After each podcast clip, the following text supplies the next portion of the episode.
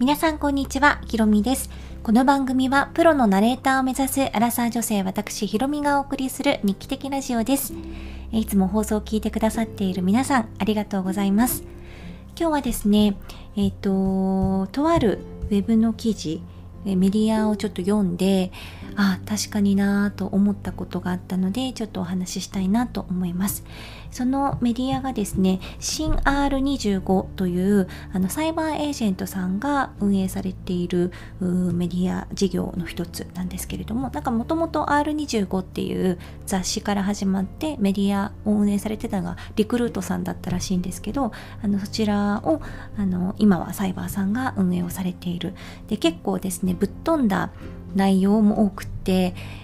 まあ、第一線で活躍されているいろんな方々に対してインタビューをするんですけどそのインタビュー内容が結構あのそこまで聞くっていうようなことが多くて面白い内容なんですけれども私がこの間読んだのがあの元モーニング娘。の高橋愛さんのあの記事だったんですね。でつんくさんに言われた苦しい時期にやるべきことにハッとした高橋愛のリーダー論ということで、え、何ページかにわたってあったんですけれどもその中でですね、まあ、その愛ちゃんがリーダーになってどんな風にチームをまとめていったのかとかそういう話の流れから独立して独立、えっと、モームスを辞めて女優として、えー、考え方どう変わっていったのかとかそういう流れで話が進行していくんですね。でそのモームスを辞めてからの話でですねはあなるほどなすごくよくわかるなと思ったのがとても共感したのがえーと、こう組織から抜けても求められる人には自分の感覚を大事にすることも必要とおっしゃっているところだったんですね。で質問インタビュアーのライターの小沢さんという方がアイドルグループのような大きな組織から卒業しても活躍するためには何が必要だと思いますかという問いに対して愛ちゃんが自分で仕事を作ることですかねと。卒業後一発目はお披露目みたいな感じで仕事をたくさんいただくんですよでもそれを継続させるにはもう一回高橋愛にお願いしたいと思われる人にならなきゃいけないでライターの小沢さんがどうしたらそういう人になれるんでしょうかとそれに対して愛ちゃんがそうですね。難しいケース難しいですけど自分の感覚を大事にすることじゃないですかね。例えば舞台の仕事ならいろんな舞台を見てインプットしつつもそれをそのまま取り入れるんじゃなくて自分の解釈を必ず入れる。以前から演技心があるみたいに言ってもらえることもあったのでそういう自分のセンスを信じて自分にはできないことをしなきゃいけないと思ってましたということを書いてあってとてもなんか共感しました。し納得もしました。というのも自分なりのこう解釈を持つってすごく大事だなって思うんですよね。何をやるにしても。例えば何て言うのかな。勉強一つにしても何のためにこれをやるのかっていう自分が理由を何かつけて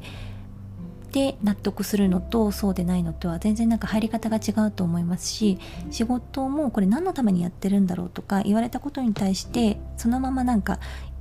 例えば右行けって言われたから行くんじゃなくてその右の先には何があるんだろうとか言われた言い方も含めてどういうなんか意味があるんだろうみたいなのをあんま考えすぎても疲れちゃいますけどなんかそういう解釈とか自分なりのこうロジックみたいなのっていうのはすごく大事だなと思っています。で今私はナレーションのプロナレーターのプロになるために日々勉強とか練習とかを毎日しているんですけどやっぱり成長が早い人って何て言うのかなこういろんな練習方法も何のためにこれやってるのかでそれを例えばもっと先に目標があるんだったらどういうう経路でそこのゴール目的を達成しなきゃいけないのかっていう自分なりのハウトゥーを編み出していく。し言われたこと私は今あのシートを仰いでいる K さんというの社長がいるんですけどその人の言われたことをそのまま鵜呑みにするのではなくってなんでこの人はこういう言い方をしてるのかなとか何で自分にはこういう言葉なのかなとかその裏側には何があるのかでその解釈があると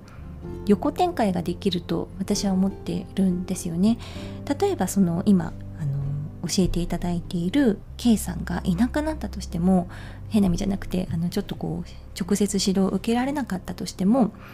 今までこう教えていただいた言葉とかかけていただいた言葉の中からもういろんなエッセンスが散りばめられているのでそれを自分なりの教科書として作り上げることってできると思うんですよね。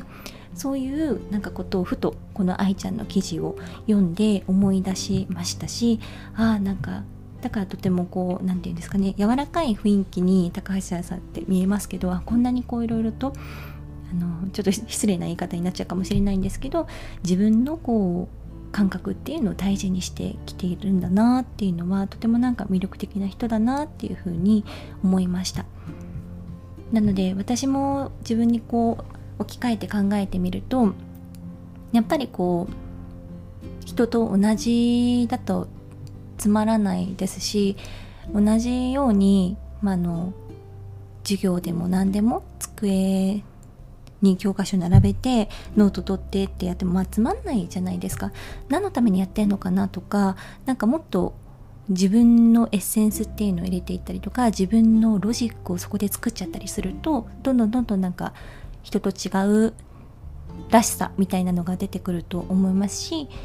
成長スピードも速いんじゃないかなっていうことを思いました。なので私も今ナレーションのこう勉強をしているんですけど気を抜くとやっぱりなんとなく練習をしてしまう瞬間とかあるんですよ。何のためにやってるのかとか